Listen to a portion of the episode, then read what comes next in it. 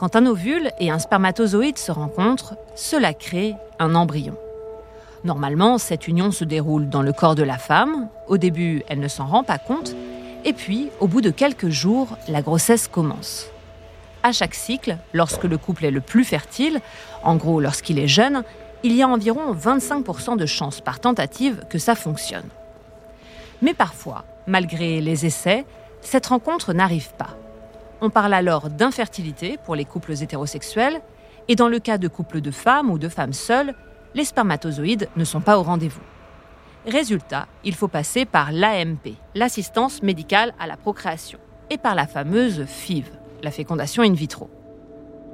Après avoir découvert dans l'épisode précédent comment se passe la ponction, c'est-à-dire ce moment où on va chercher les gamètes, on va découvrir comment se déroule leur rencontre en laboratoire.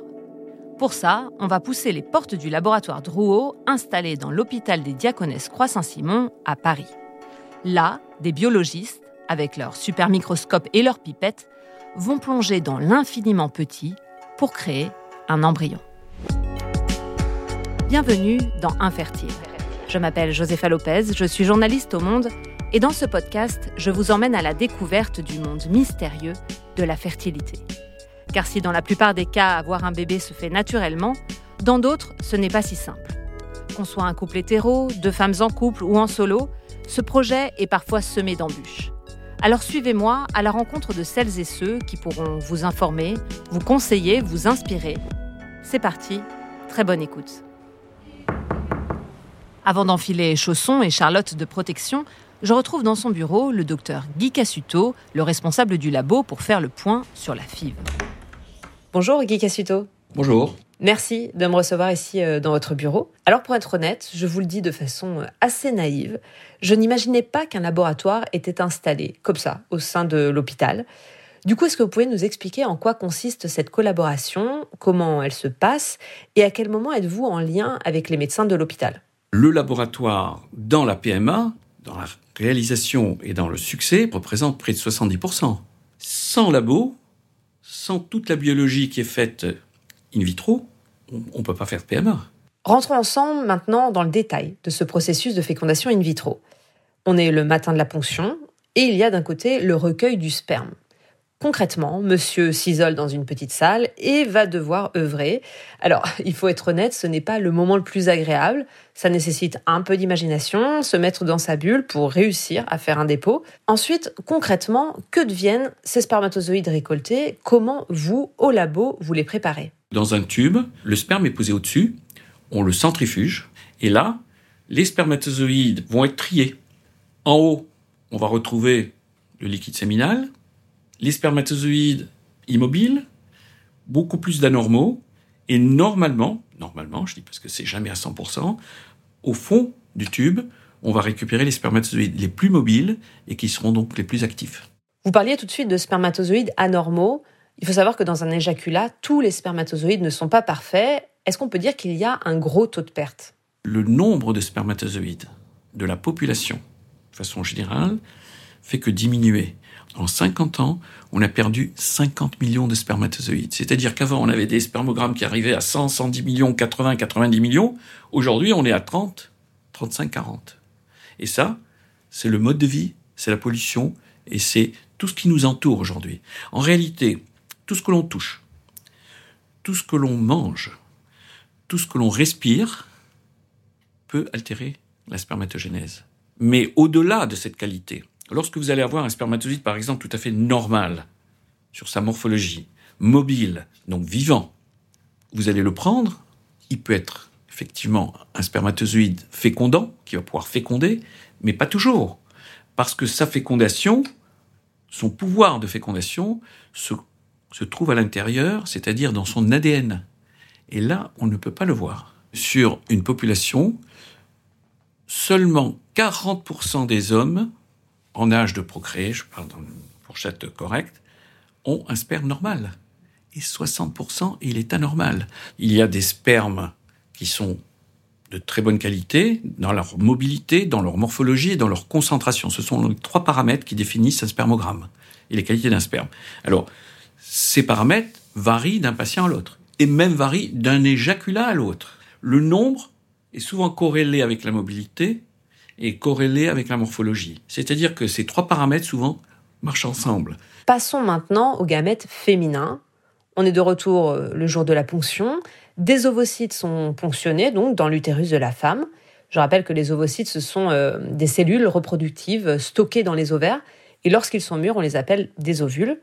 Donc ces ovocytes, ils sont prélevés pendant la ponction et ils sont ensuite directement, eux aussi, transférés au labo. Qu'est-ce qui leur arrive alors? Lorsque les ovocytes arrivent, ils arrivent euh, avec euh, le, le liquide folliculaire.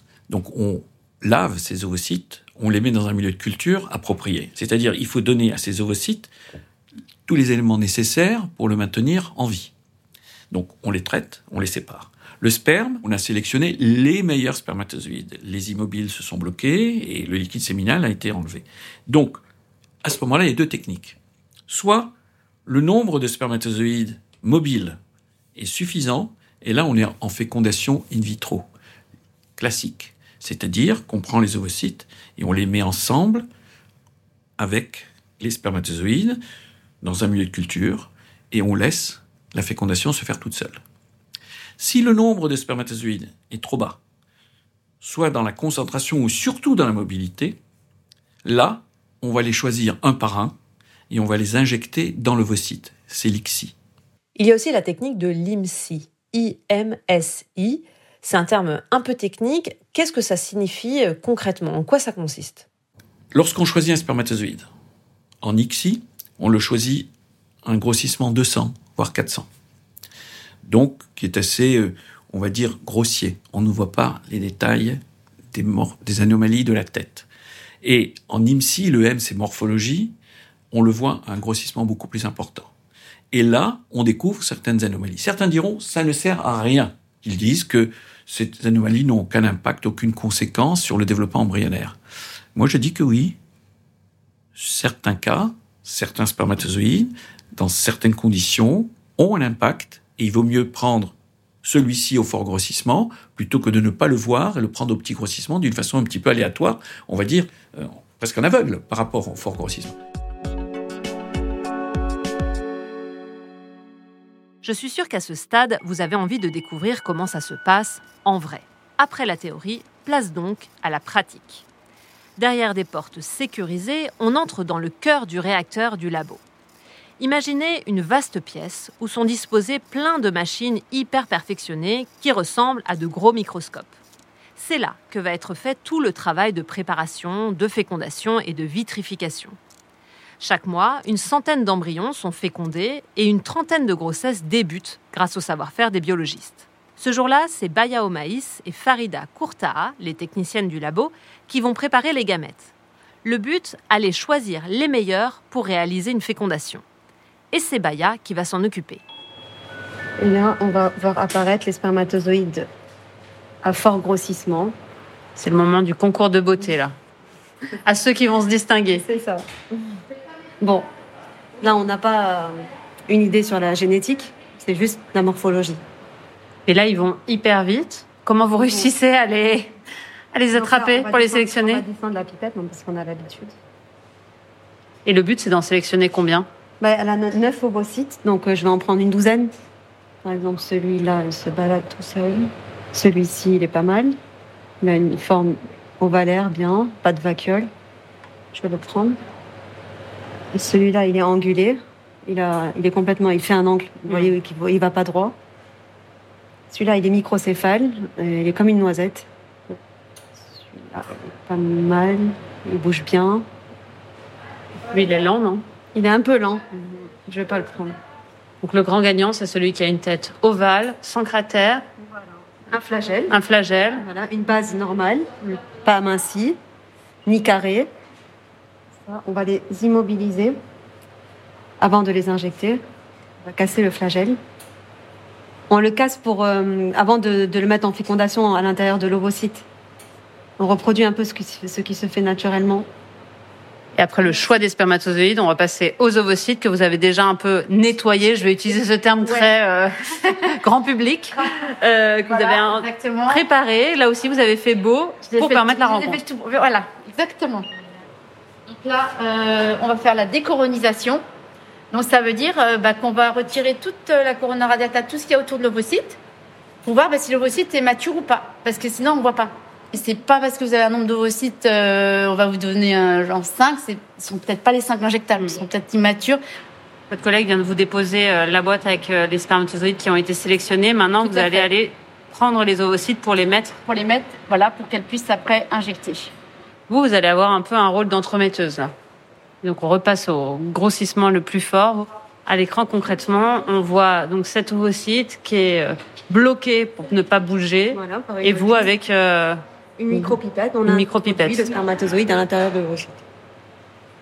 Tu m'as dit il y en a 6 d'injectables, Florida Ah, ok. Donc là, ils sont mignons tous les deux là. Je vais les prendre tous les deux. Voilà, voilà. Hop. On va les injecter. Ils ont un bel avenir. Donc sur 6 ovocytes, euh, bah, finalement, j'ai pu en injecter 3. 3 étaient matures. Ouais. Euh, donc 3 J0. Et Ouais. donc après, rendez-vous dans Eh 3 bah, jours. dans 3 jours, en espérant que les 3 seront bien fécondés, pour avoir au moins 3 embryons. Une fois que les embryons sont fécondés, il faut attendre. Et oui, dans une PMA, on attend beaucoup. Et il y a deux moments cruciaux. On parle de J3 et de J5 pour jour 3 et jour 5. De J0 à J3, toute la machinerie, des enzymes, d'énergie, tout vient de l'ovocyte. Donc un ovocyte de bonne qualité va permettre un développement embryonnaire parfait jusqu'à J3. Pourquoi? Parce que jusqu'à J3, la tête du spermatozoïde ne s'est pas décondensée et la lecture du génome paternel n'est pas faite et n'est pas finie. C'est de J3 à J5 qu'elle s'effectue. Et c'est pour ça que du moment où le génome paternel est lu, que l'embryon prend son autonomie et va puiser son énergie et ce dont il a besoin non plus à l'intérieur de l'ovocyte, c'est comme s'il avait été allaité, on va dire, hein, il va le puiser de l'extérieur, du milieu de culture qu'on lui a fourni. Et là, s'il y a une anomalie dans cette distribution, s'il y a une anomalie de lecture, l'embryon va se bloquer. C'est pour ça que de J3 à J5, près de 60% des embryons s'arrêtent. Et à J5, on appelle euh, ce petit embryon un blastocyste. Ça s'appelle un blastocyste parce que l'embryon, c'est un certain nombre de cellules de 2, 4, 8, 16, 64, 128, ainsi de suite. Donc le blastocyste, lui, a 150, 200 cellules. Et ce qui est fantastique, c'est que vous avez déjà là le bouton embryonnaire et tout autour le trophoblaste. Et le bouton embryonnaire, c'est ce qui va donner le petit bébé, on va donner le fœtus, et le trophoblaste va donner le placenta, ce qu'il y a autour. Et donc, la qualité de l'un et de l'autre vont impacter le développement embryonnaire.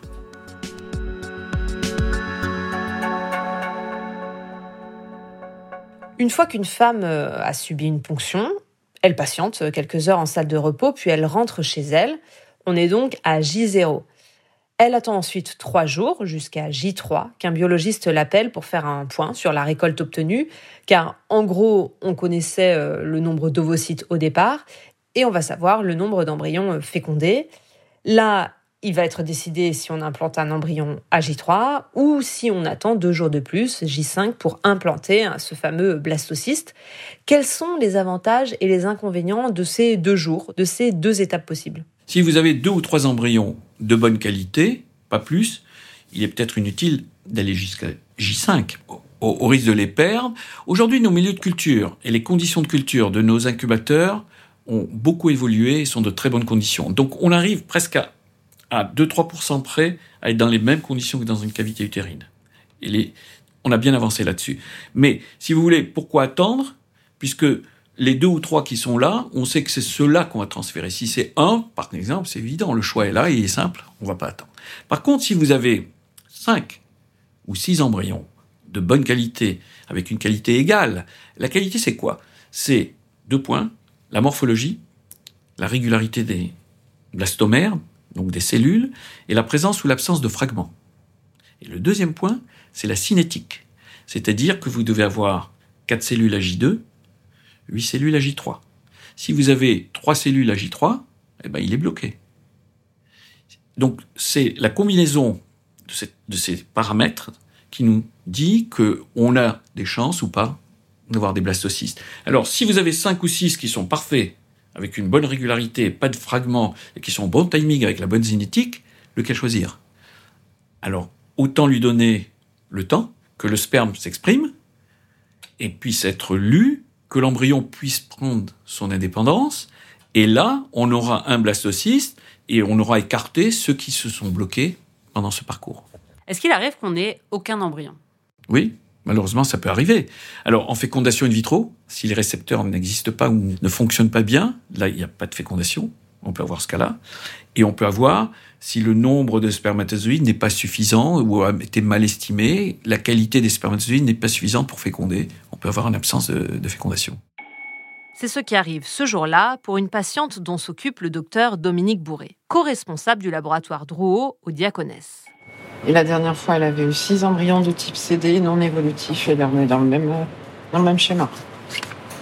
Donc là, c'est la deuxième ponction, 28 ans et aucun embryon euh, possible. Et dans ces cas-là, euh, quelles sont les solutions qui sont proposées? On va essayer de diminuer peut-être la stimulation.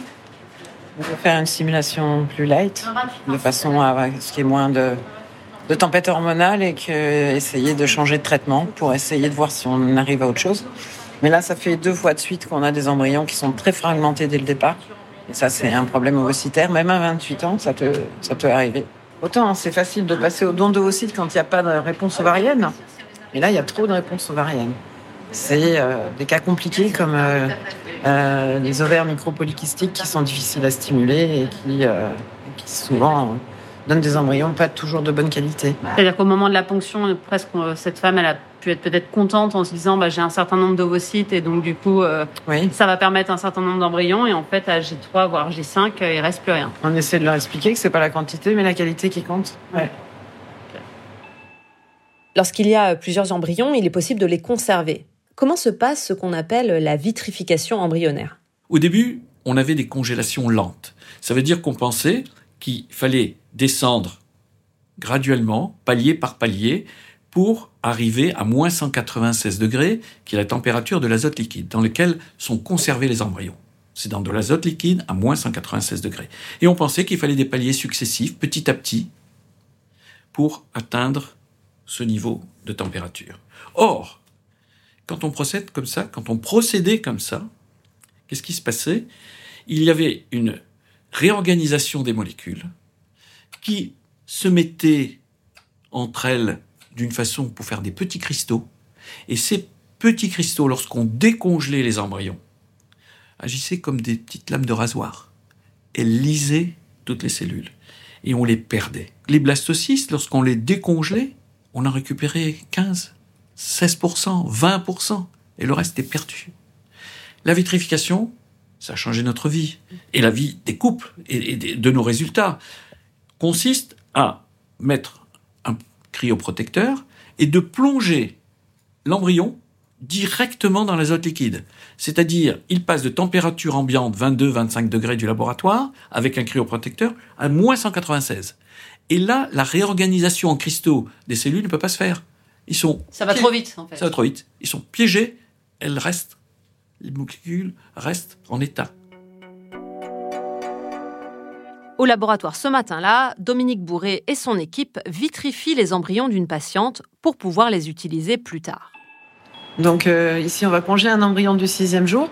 On a déjà congelé hier au cinquième jour. Il y avait un petit retardataire. Il n'a pas tous les critères de perfection, mais on va quand même le congeler parce que la patiente est jeune. Donc il y a quand même une chance assez importante qu'on puisse le récupérer. Quand on a un embryon de type A ou B, on peut le transférer et le congeler. Mais si on décide qu'il est C et D, on va ni le congeler ni le transférer. Donc là votre collègue est en train de préparer la congélation. Qu'est-ce qu'elle est en train de faire? Elle va isoler l'embryon et le mettre dans un premier bain de- pour le déshydrater. Ensuite, euh, ça va descendre progressivement pour enlever l'eau de l'embryon et euh, le mettre ensuite dans une paillette et le plonger dans l'azote très rapidement, ce qu'on appelle la vitrification. Et on a eu le recul de plus de 20 ans de vitrification qui a permis de dire que ben il n'y avait pas de conséquences pour les embryons. Mais la France a été euh, un petit peu en retard là-dessus. Et combien de temps maximum on peut congeler, euh, vitrifier euh, des embryons? Les garder congelés? Oui. euh, indéfiniment. Le problème, c'est qu'on finit par changer de technique. Comme là, on est passé de la congélation lente à la vitrification, c'est plus les mêmes milieux. Donc pour décongeler, c'est plus non plus les mêmes milieux. Et moi personnellement, j'ai plus du tout les, les milieux nécessaires pour décongeler des embryons qui ont été congelés euh, par les techniques anciennes. Par contre, la qualité de l'embryon ne peut pas être détériorée par le temps de non. Par contre, on récupère pas tous les embryons qu'on congèle. Hein. Le stade J3 est pas du tout fragile, on a presque 90%. Euh, le stade blastocyste, euh, on est à 80%.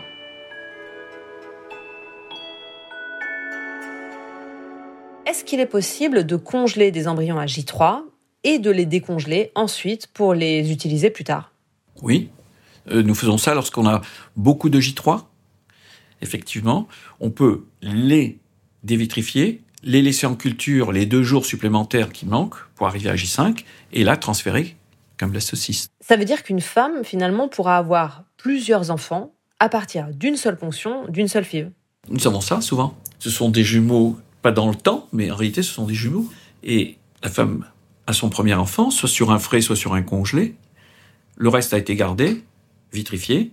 Elle revient deux, trois ans après, on dévitrifie. Et là, on a aussi un petit bébé. Et vous pouvez avoir une petite famille de deux ou trois enfants qui sont nés de la même ponction.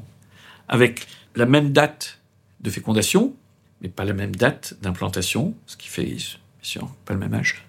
Donc on a vu toutes ces étapes. Est-ce qu'on peut avoir quelques chiffres, quand même, quelques statistiques, notamment sur les succès du transfert de ces embryons? Le taux de succès, si vraiment il y a un message important à faire passer, c'est l'âge de la patiente, de la femme, qui est primordial, qui est capital. On va dire entre 22, 25 ans et 35 ans, on a de très bons taux de succès, encore une fois, tout dépend de l'indication, qui peuvent atteindre 40, 45%, voire des fois 50. Par contre, après 36, 37, on va se trouver dans les 35, 33, et au-delà, autour de 40, on va se situer à 15%, pour être à 42 ans, à peine 5, voire 2%. On l'a vu, et ce sera ma dernière question, le nombre d'étapes qu'il y a dans une PMA. Il y a les examens, les traitements, la ponction, la fécondation, le transfert, avec à chaque fois son lot euh, d'incertitudes, son lot d'échecs. Toutes ces étapes, ça peut vraiment être déprimant pour les couples. Quel message, vous, vous pourriez leur faire passer?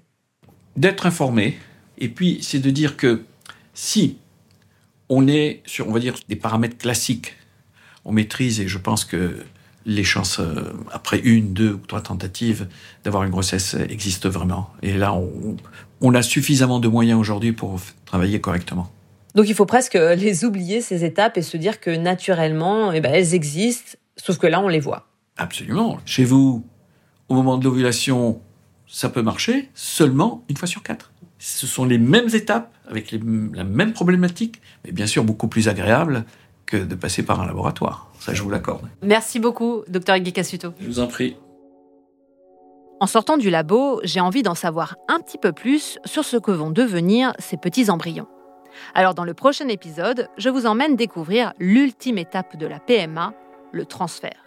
Le transfert, c'est ce moment où on va aller placer un embryon dans l'utérus de la femme pour, croisons les doigts, qu'il s'y sente bien au chaud et que cela aboutisse à une grossesse. Mais en attendant, je vous dis à très vite. Infertile, un podcast du monde écrit et animé par Josefa Lopez. À la réalisation, Jules Benveniste. Habillage musical, Amandine Robillard.